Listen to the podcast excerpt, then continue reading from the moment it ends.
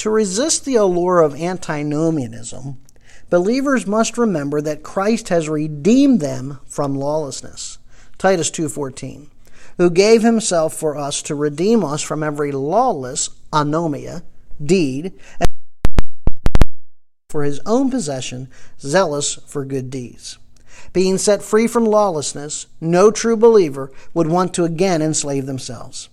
As well, believers must not join together in spiritual endeavors with those who are lawless or antinomian.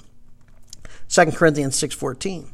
Do not be bound together with unbelievers, for what partnership have righteousness and lawlessness, anomia, or what fellowship hath light with darkness? The lawless or antinomians are the ungodly. Romans six nineteen. I am speaking in human terms because of the weakness of your flesh. For just as you presented your members as slaves to impurity and to lawlessness, anomia, resulting in further lawlessness, anomia, so now present your members as slaves to righteousness, resulting in sanctification.